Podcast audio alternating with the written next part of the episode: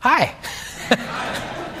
Was that suave and smooth or what? Yeah, if you're visiting today, that's how we roll, okay? Just want you to know that. We're super slick. Um, it's good to be together. I, um, I'm looking forward to tonight, to tonight, and I'm hoping that you really can make it. Uh, if you were thinking of not coming to the congregational meeting, just uh, want to ask you to reconsider. It's going to be a beautiful time to rejoice, to praise God for how He's leading us and what He's doing, and, and also to explore uh, what could be ahead in terms of being a good steward with the campus that He's given us here. So, um, if, you, if you can make it, we, we look, really look forward to, to seeing you at that time. Uh, today, we're going to be, uh, I was going to talk a little bit about some of our values as a church. They're really important and I'm grateful for them, but in light of time, I think I'm going to just move very quickly and we'll talk about this another day. So just ignore everything that's happening. I've already been really smooth thus far, so this is just adding to my smoothness, okay? Great.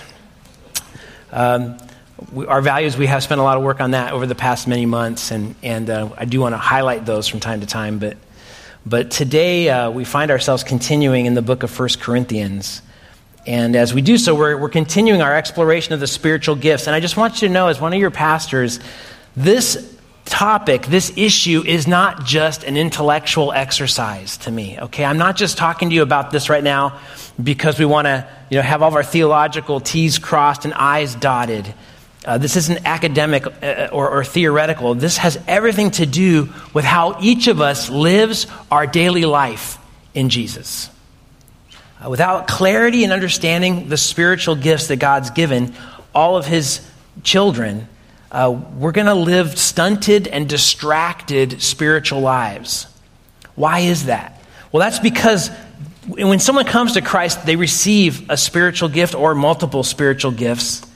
And God gives them to us in order to serve God, build up his body, the church, and to reach the dying world around us. And so God's gifts are his supernatural enablements to carry out the mission he's given us. And if we don't grasp them, if we don't see them clearly, if we uh, don't hold on to them and use them in the way that he's given us to use them, we actually end up neglecting them and ignoring them. And essentially, what that means is we start to try to accomplish and do all these things on our own power. The task of serving God, building up his body, the church, and reaching the dying world in the name of Jesus is way too big a task for us to try to attempt it on our own power. And the enemy would certainly love to see us try, though. But God's given us these amazing gifts. The Lord's entrusted us with these gifts to use them in a way that causes us to live and to work and to move through our daily lives as brothers and sisters in Jesus in a way that's far beyond our own ability. Far beyond our own ability to fulfill a calling that's greater than all of us. And so we need to understand the spiritual gifts. And so, what I'd like to do is, is uh, kind of back off a bit. It's almost like you're, you have Google Earth. You know, when you're on Google Earth and you kind of back off and like, okay, that's the neighborhood of the house. All right, that's the city. Okay, country, continent. Then pretty much you're seeing it from space, right? You're looking at this thing, you're just kind of zooming out. I'd like to do that this morning with the spiritual gifts so that we can get a better understanding of the flow of the spiritual gifts through the scriptures. And uh, and, and to, in order to do that, it'll give us a better way to kind of frame our discussion. Now, now, today, essentially, there are kind of two main camps when it comes to spiritual gifts within the family of God. Okay, there's some that would call themselves continuationists, which would say that all the gifts uh, listed there in the New Testament are all in play today in the exact same way or similarly to the way they were in the, in the first century church or in the early church. Uh, there's an, another side, the other side of that coin would be the cessationist group. And that would be the group that believes that certain gifts were given to the early church for specific divinely ordained reasons to meet specific needs at that time. So again, there's a spectrum here, all right? So you've got continuationists, the idea of continuing, right? So they would say they're all going on in play. Cessationist, all right? They, they would believe that some were for a specific uh, time frame. And there's in between people that hold to different levels of each of those things, and they play out in different ways. And we, we don't have time to go into all the, the nuanced understanding of all that. Uh, frankly, I'm not crazy about the terms. I think I may have mentioned this to you before. This is a debate that has been going, has been going on since longer than I've been alive. No one asked me for the terms. No one asked me, Chris, what do you think of the term cessationist? I feel like it's sort of like, eh, it communicates things, you know, I, I don't know. Uh, but, but we're going to use those terms in order to have a productive discussion about those things and then uh, try to discern where the Bible would place us on, on that spectrum. And, uh, and, let's face it, this is not a tier one issue. We, we, if you're visiting with us today, we refer a lot to sort of uh, this idea of theological triage. You know, tier one issues would be issues whereby if you don't hold to them, you're essentially not a believer. So the deity of Christ, the bodily resurrection of Jesus, the virgin birth, uh, the authority of the scriptures, uh, those different things, if you don't hold those things, essentially you're not a Christian. But then there are things like tier two issues. You know, the, the mode of baptism um, and in this case, spiritual gifts. That, that's a tier two issue. In other words, it's not a salvation issue, and yet it's a significant issue. It's an important issue. Uh, tier three issues, we would say, for example, the study of end times. That's probably a tier three issue, right? It's not going to, um, you know, affect us in the same way that a tier two issue might in, in, in our current, um, you know, state of things. But all that to say, this is a tier two issue, usually. Now, sometimes there are some on the continuationist side of things who would say something along the lines of, You're not really a believer, or you're not truly a spiritual believer unless you speak in tongues, let's say. Okay, once they get that extreme, that's touching now on a tier one issue, right? Because that's affecting now the nature of understanding how someone's a believer and the quality of their faith, etc. So it can, it can vary, it can border on some of those things. Um, and as I said, we don't have time this morning to dive into all the different issues. Um, but, but we've started 1 Corinthians chapter 12. I encourage you to open to that if you would. And, and last week, we, we saw as, as Paul moves into this to address uh, the Corinthian church, he's been dealing in the entire book with false criteria for true spirituality. You, will recall from earlier on, I'm following Apollos, I'm following Cephas, I'm following this teacher, and that makes me really spiritual. And Paul's like, that has nothing to do with anything. The main thing is Christ, the gospel, and what foundation is that teacher building on? And, and, and, that's the main thing, not, not that. And then others later on were saying, well, you know, if they're married and they're saying, you know, if I could just be single, then I could be really spiritual. Maybe you know that feeling if you're married. Maybe today you're thinking, yeah, I really could be, right? I mean, that, that happens, right? So they're saying, I'd be really spiritual if I was single. And then many of the single people in the, in the church in Corinth saying, you know, I could be really spiritual if only I was married. And others were saying I could be really spiritual if my, if my job or employment was different and other things. And so Paul says that's not the issue. The issue is to remain in the state in which you were called because none of those things matter. What matters is walking with God. That's what matters. And now Paul comes to this new section where apparently the Corinthian church was saying, You're really spiritual if you speak in tongues. And so Paul's going to take chapters 12 through 14 to deal with that issue and also to deal with spiritual gifts. And as we noted last week, what a tragedy. God gave these gifts to the church for the purpose of building up the church and furthering the work of the gospel as it spreads. God gave those gifts to the church in order to be a blessing and to be an encouragement. And instead, what's happening? Now, because of arrogance and pride and divisiveness, those very things are now being used to actually splinter the church apart. And so Paul addresses that. And last week we saw that, that all believers, or all those who receive Christ by faith, receive spiritual gifts from God. And then we went on to see how, as recipients of spiritual gifts from God, we must, first of all, learn to discern. We need to also remember who the gifts are from. And we also need to remember what the gifts are for. And so, in a nutshell, last week, as in this section, we needed to, so we need to learn to discern. He, he says in verse 1, I don't want you to be unaware. And then he gives them a test, a test whereby they can tell if someone's exhibiting these gifts, whether or not they are actually from God or not. And then in verses 4 through 6 and in verse 11, we needed to remember who the gifts are from. Namely, they're from God. And not only that, they're from, uh, we, we saw that they are, in fact, from the triune God. We, we saw that the Lord Jesus is referenced, the Spirit is referenced, God the Father is referenced. And there's a variety of gifts, they all come from the same God. In other words, Paul's saying, why are you dividing over this? The source of your gifts, it's not divided. Why are you divided in the use of the gifts, essentially? And then, lastly, we were told to remember what the gifts are for. And verse 7 tells us very clearly look at what it says there. What's it for? To each one is given a manifestation of the Spirit for the common good.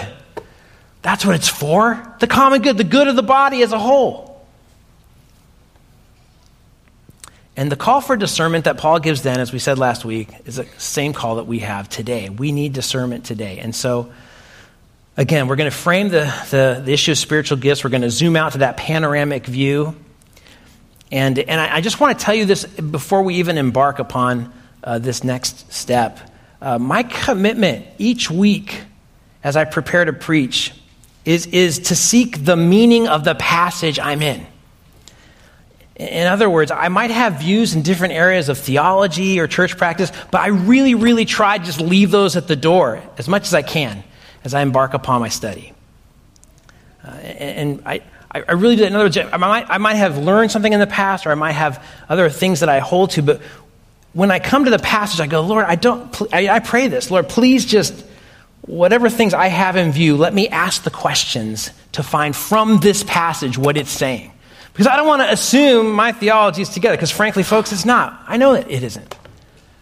And I need to grow, and I need to learn. Um, so, something else at the outset full disclosure, after my preparation for our time today, which, by the way, extended way beyond this past week, okay? This has been several weeks.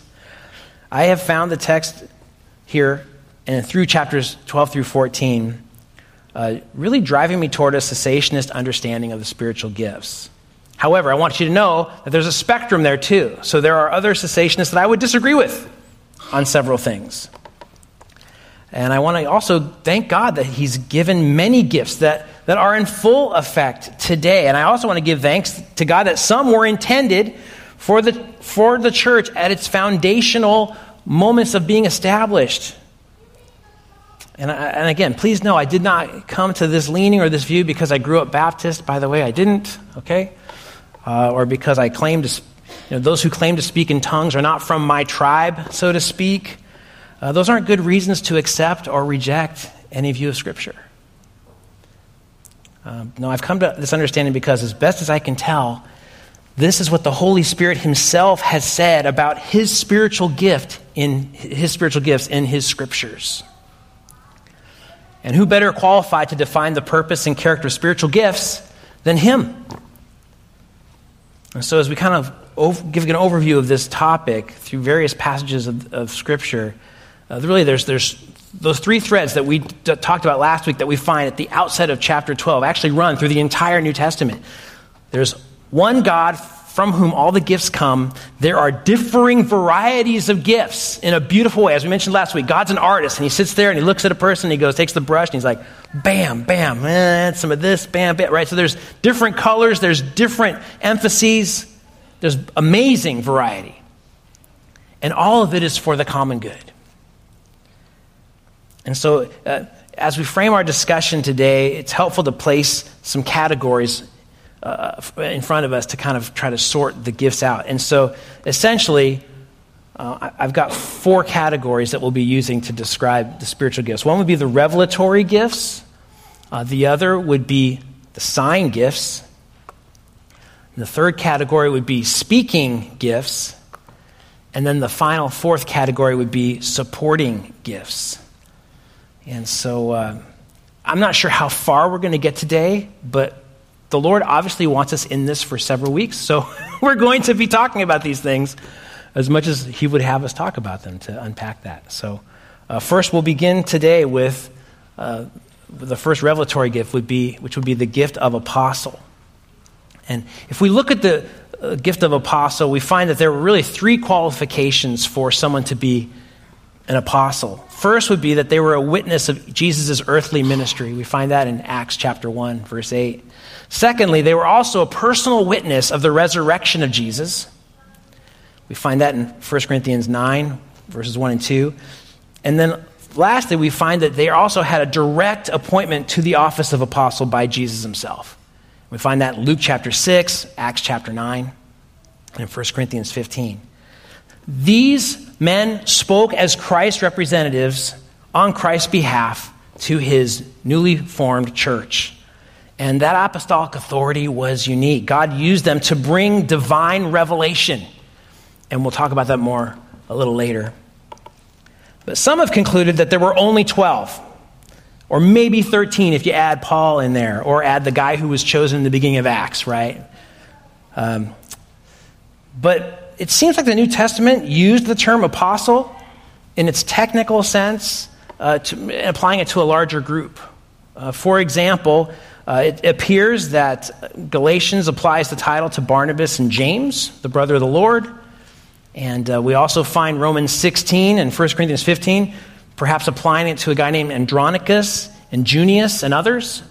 And so it would appear that uh, there was more than just the 12. There were several that had this apostolic office gift, uh, and they were exercising it in the early church. Um, there's an interesting thing that happens in 2 Corinthians 11 where Paul is saying, hey, watch out for apostolic imposters. He's warning them against that. And of course, why would he need to warn them if it was just the 12, right? You can just say, hey, you one of the 12? No, get out of here, right? That would be it. But Paul's giving that warning because there were false apostles. And so, whether there were, how many there were, we don't, we don't exactly know, but they, they possessed the highest authority in the first century church because they were Christ's immediate representatives.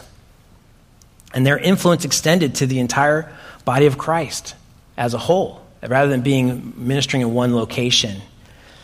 And this gift, because it had revelatory gifts associated with it, that means they were recipients of divine revelation and they were responsible to transmit that to other Christians. And, and so they're, uh, when, when, Paul is writing scripture, he understands that it's from the Lord. As a matter of fact, you find uh, Peter in his writings referring to the Apostle Paul's writings. And he says, you know, the unstable, they twist and distort those writings of Paul as they do the rest of the scriptures. Whoa. So Peter's equating Paul's writings with scripture. Now, does that mean, by the way, that th- these apostles were infallible? Absolutely not. We find in the beginning of Galatians that apparently, you know, Peter became confused about, you know, being with Gentiles versus being with those, those of, of, of, of, Israel. And so he's, you know, kind of struggling between that. So they're not infallible, but we would say when they gave revelation from God, without question, it was infallible.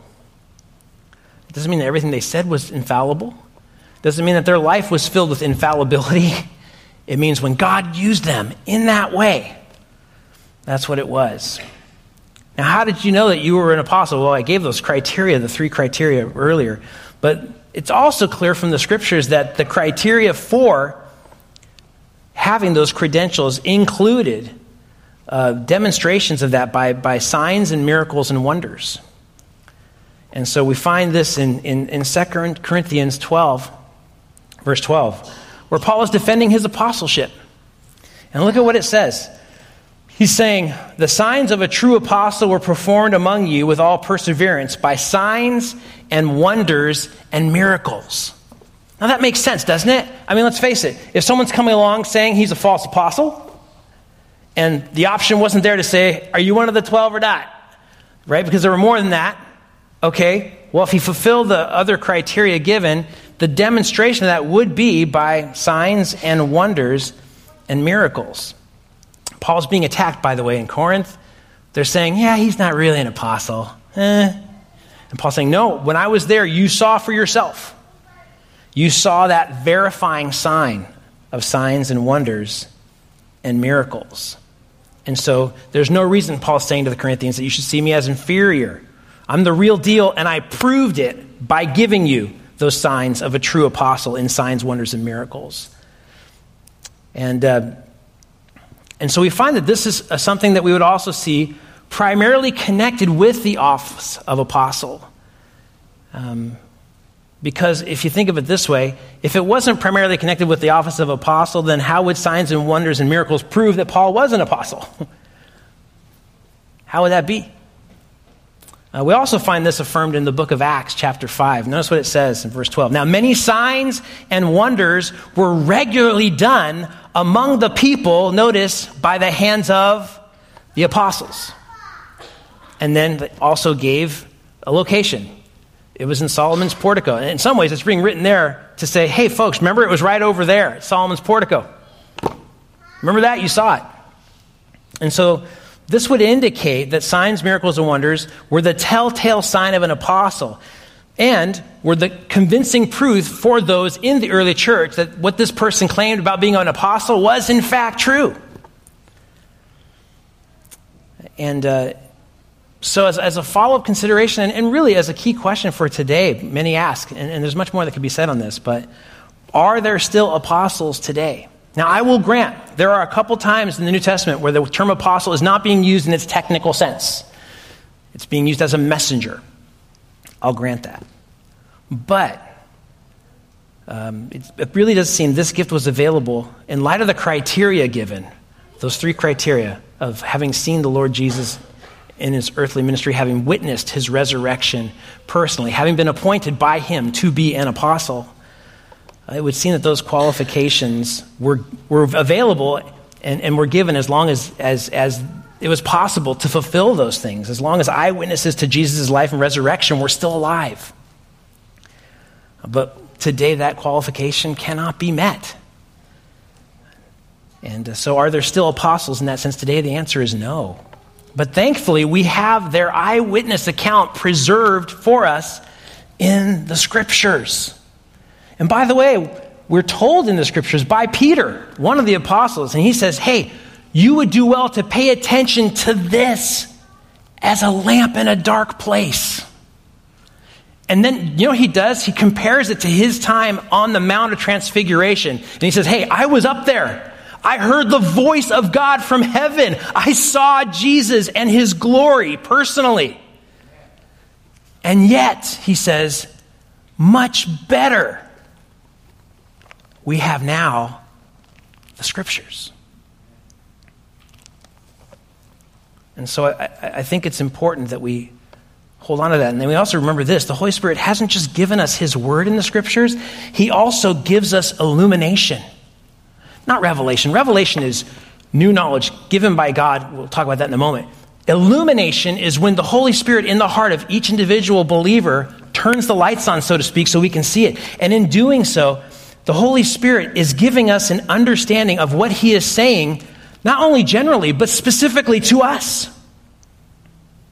As we prayerfully seek to know God through His Word, the Spirit brings things to life off the page that apply specifically to our life, to our context, to our moment, to our struggle, to our joys, wherever we're at.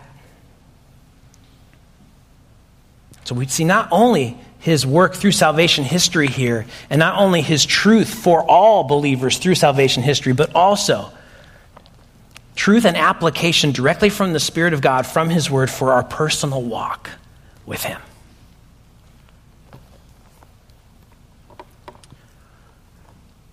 The, the next gift that we come to under the heading of revelatory gifts would be the gift of prophet. And prophets shared with the apostles the honor of receiving and sharing direct revelation from God. The Bible tells us they had insights into the mysteries of God.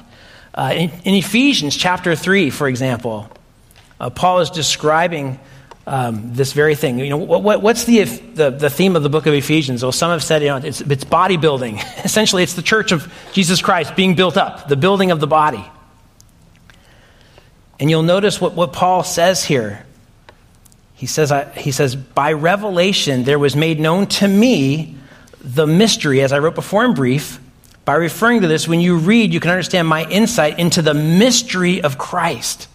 So he's talking about a mystery, something not known yet.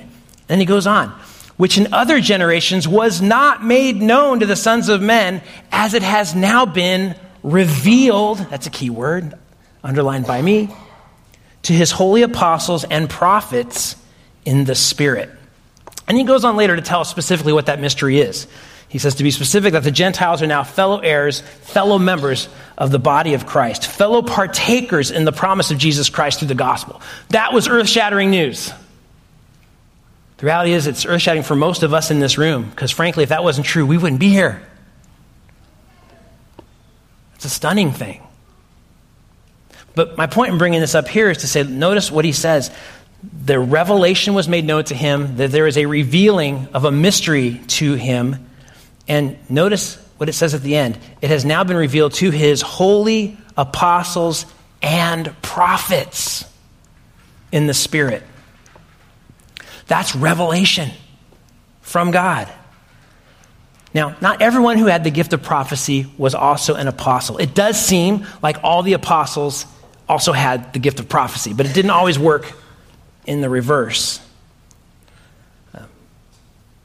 But we do find that though there's a distinction between apostle and prophet, they did share this sense of revealing truth, revelation.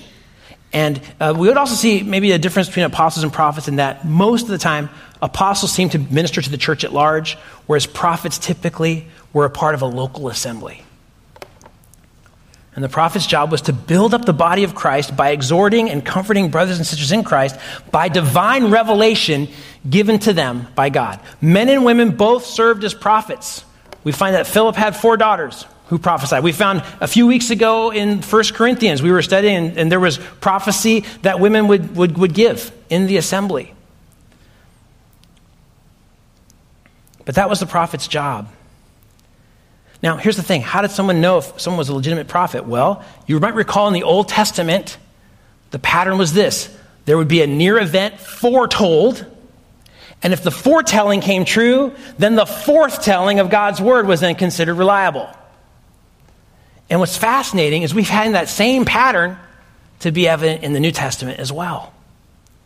Um, as an example, go ahead and if we look at the book of Acts, chapter 11 verses 27 to 28. We're introduced to a prophet named Agabus. And here's what it says. Now, at this time, some prophets came down from Jerusalem to Antioch. One of them, named Agabus, stood up and began to indicate by the Spirit that there would certainly be a great famine over the world, all the world. And this took place in the reign of Claudius. Isn't that interesting? Why is he mentioning that? Well, he's saying Agabus came down and he demonstrated the fact that he was in, you know, a, a prophet of God by declaring before the fact that there would be this great famine. And that's what it took place. Remember during Claudius's reign? That's when it happened. This guy foretold that. So his predictive accuracy was a part of the validation of his prophetic ministry. Happened in the Old Testament, was true in the New Testament as well. Now, today, and, and by the way, this is on that continuum. These are people that I love and respect. They're brothers and sisters in Jesus. They have a different view of this. Okay, they would see that New Testament prophecy is different from Old Testament prophecy, where Old Testament prophecy was infallible. They would argue today that New Testament prophecy is fallible and at times mixed with error. And you might ask the question, well, why on earth would they say that? Well, I do think they're trying to be honest with what they're seeing in the text. Um, those to hold this view would look to another part of Acts with actually the same prophet, Agabus. And it appears that Agabus, this true prophet, we've just seen he's a true prophet, now prophesies an error. And we find that in Acts 21, uh, verses 10 and 11. And this is what it says. Uh, and this is Luke conveying what's happening as he's traveling with Paul. And he said, As we were staying for some days, a prophet named Agabus came down from Judea. And coming to us, he took Paul's belt and bound his own feet and hands and said, This is what the Holy Spirit says. In this way, the Jews at Jerusalem will bind the man who owns this belt and deliver him into the hands of the Gentiles. So Agabus makes this prophecy. And yet, as we read the account further, we find several things. First, we're not told that the Jews bound Paul or that they handed only that they that they or that they handed him over to the Romans. So those those two things are not in the account afterwards. Secondly, we see that some of the Jews in fact did stir up a crowd against Paul as he was in the temple. They seized him, they carried him outside the temple gates and they were essentially beating him in the hopes of killing him. And then something amazing happens. The commander of the local Roman battalion heard about the kind of uprising, insurrection, riot kind of thing, and he comes in to bring peace and to calm the disturbance. You can kind of see, you know, thankfulness for, you know, thank you for Pax Romana. Okay, good. You know, peace. That's great. That's a good thing.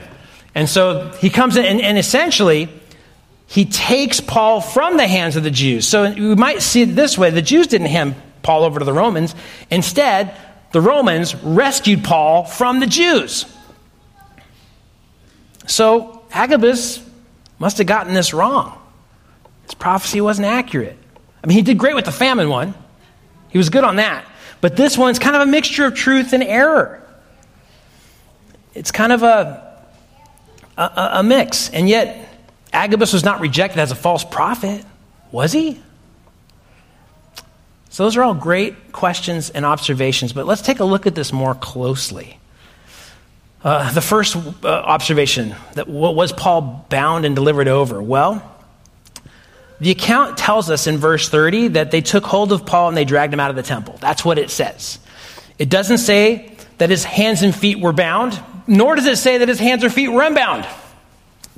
And though the idea of being dragged uh, is a, very not appealing, it would probably be easier to drag someone if they were bound.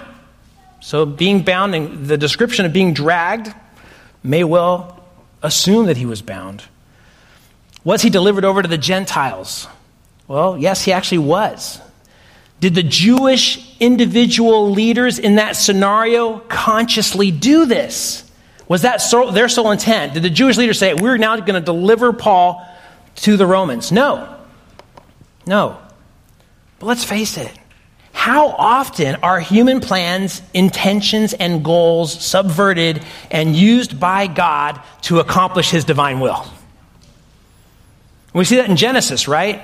Joseph's brothers sold him into slavery. And what does Joseph say? You meant it for evil, God meant it for good.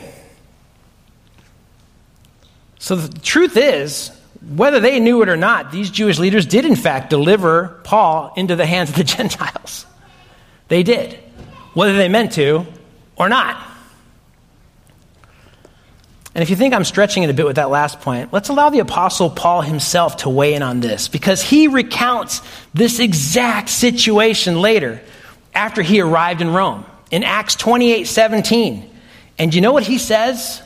And I quote Paul says it this way in Acts 28 He was delivered as a prisoner from Jerusalem into the hands of the Romans.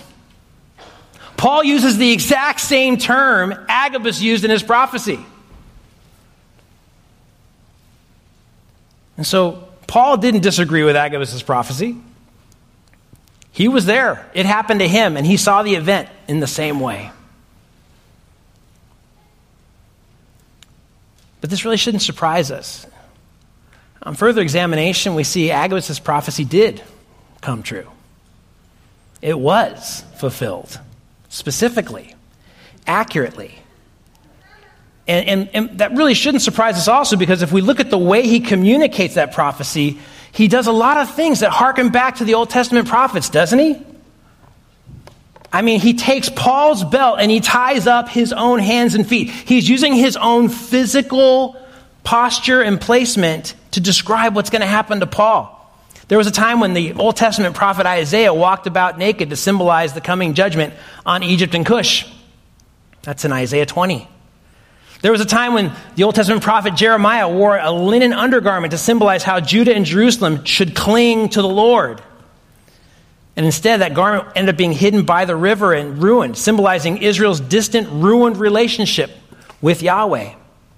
Ezekiel, the prophet of the Old Testament, he built a miniature siege works against Jerusalem to symbolize and to predict Babylon's coming siege of Jerusalem. So, all these are ways in which Old Testament prophets communicated, and certainly they would indicate an equivalence between what those prophets did and what Agabus is now doing as well. Agabus, Agabus's prophecy and the way he communicates really shows a continuity between him and the Old Testament prophets.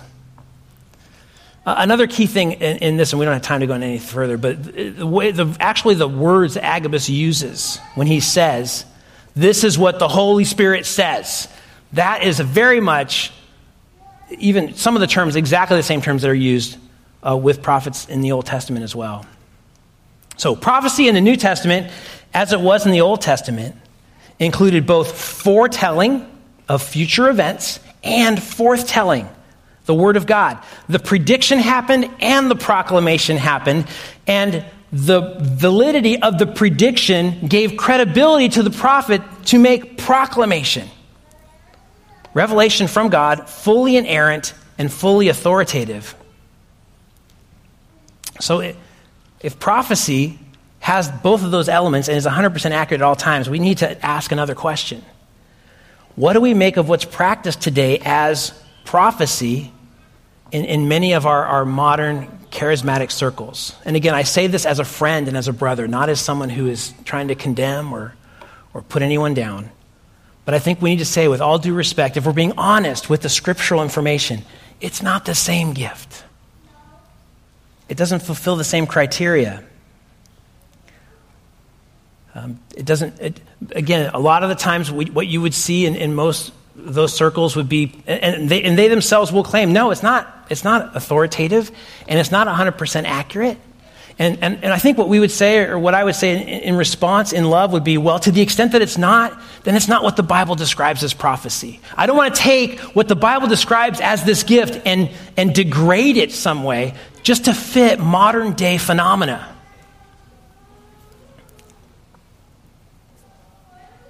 And, and it's important that we understand that. Um, but is that a reason to, to approach our next question? Is it conclusive? Because the next question would be Is the, the gift of prophecy active into the church today in the same way? And, and just because the contemporary equivalence doesn't match what we see described in the Bible, that would not be the sole reason to state that it isn't. But I do think we would need to look at a passage that would describe the nature of prophecy and, and, its function in the early church. And I think we find that in Ephesians chapter 2, verses 20 and 22. Again, Paul's describing the building of the body, bodybuilding. And what does he say here? He says, having been built on the foundation of the apostles and prophets, Christ Jesus himself being the cornerstone, in whom the whole building being fitted together is growing into a holy temple of the Lord, in whom you also are being built together into a dwelling of God in the Spirit.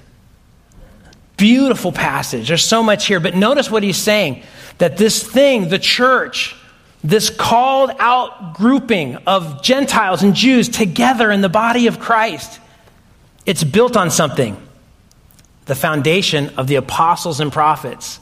Uh, literally, there, uh, the way the Greek unfolds, it could be read the foundation which is the apostles and the prophets. That's the foundation. And then he goes on Christ being the cornerstone.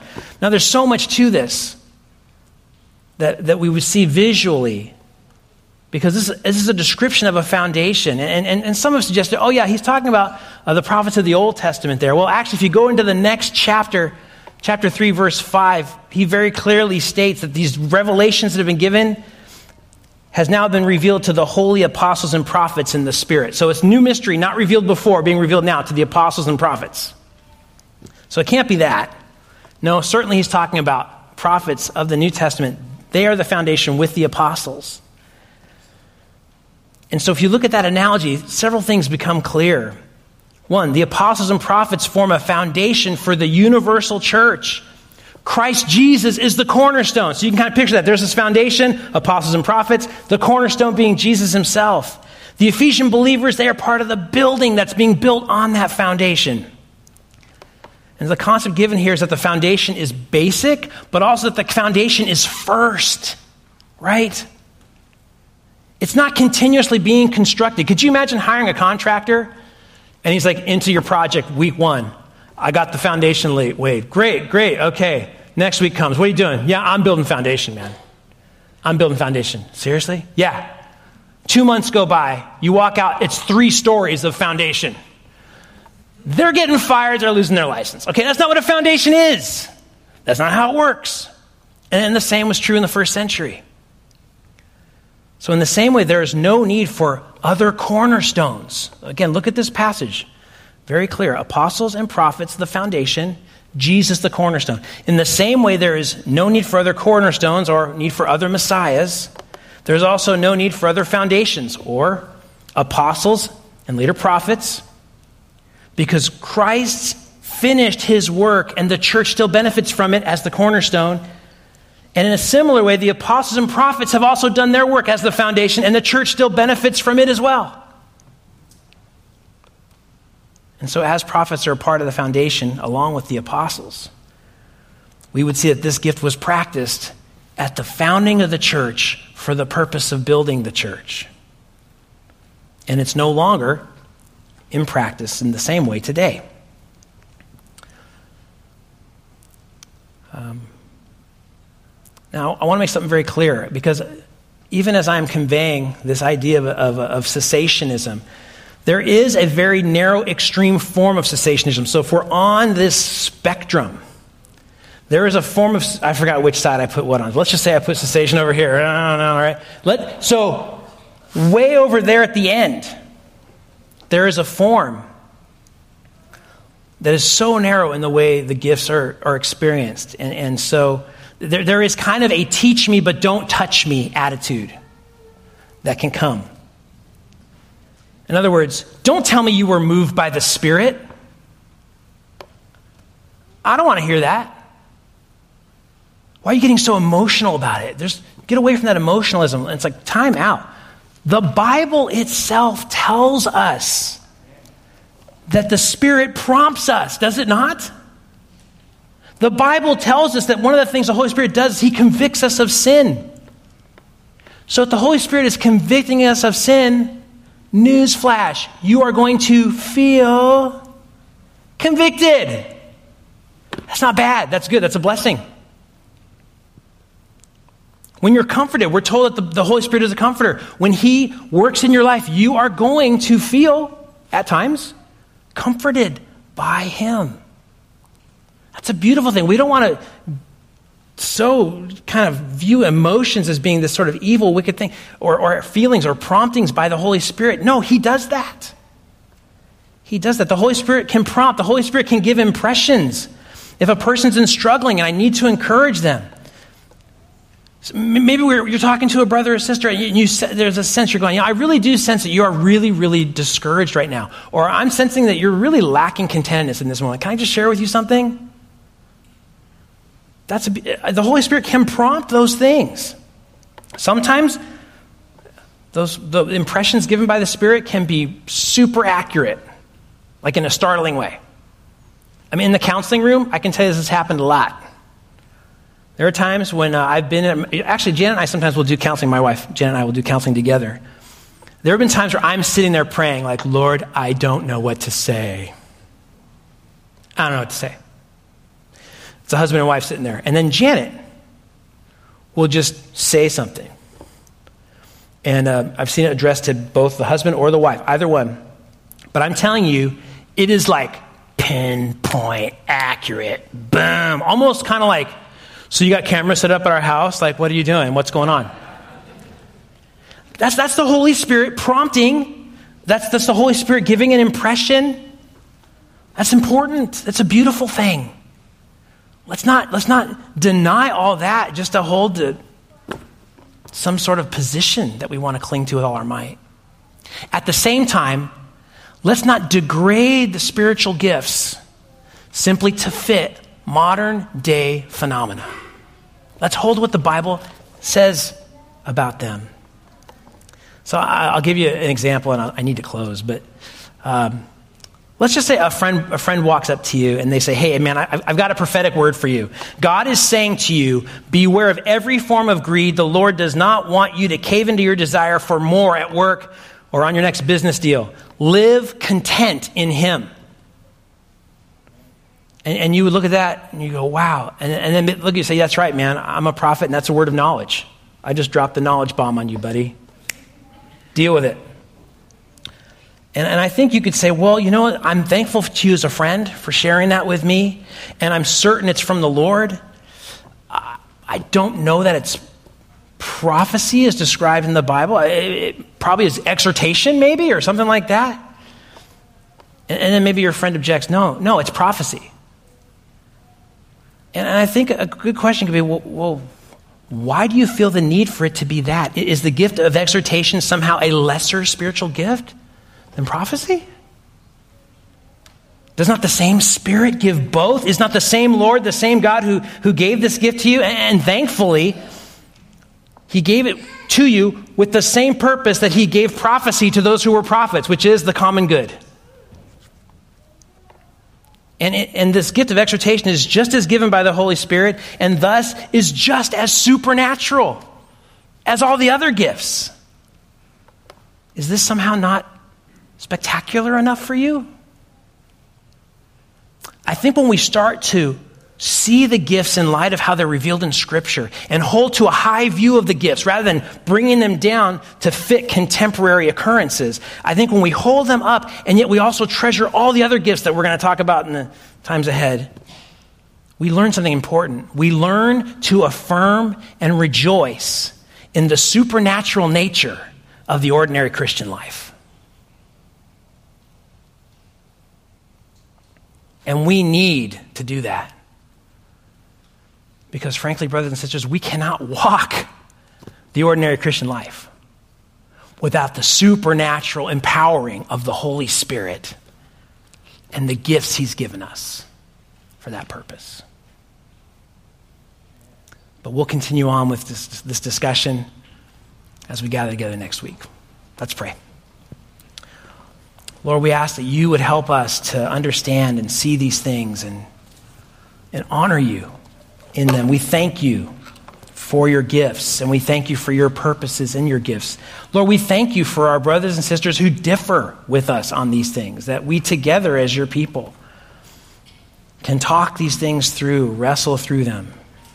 And I would ask, Lord, that our heart before you would not be one of some sort of teach me but don't touch me attitude, but that instead, Lord, we would Hold to a high view of your gifts as described in your word and rejoice in your provision of our salvation in Christ and your Holy Spirit who directs, who leads, who guides, and gifts for the building up of one another in love and for the salvation of those who don't yet know you. We praise you for this in Jesus' name. Amen.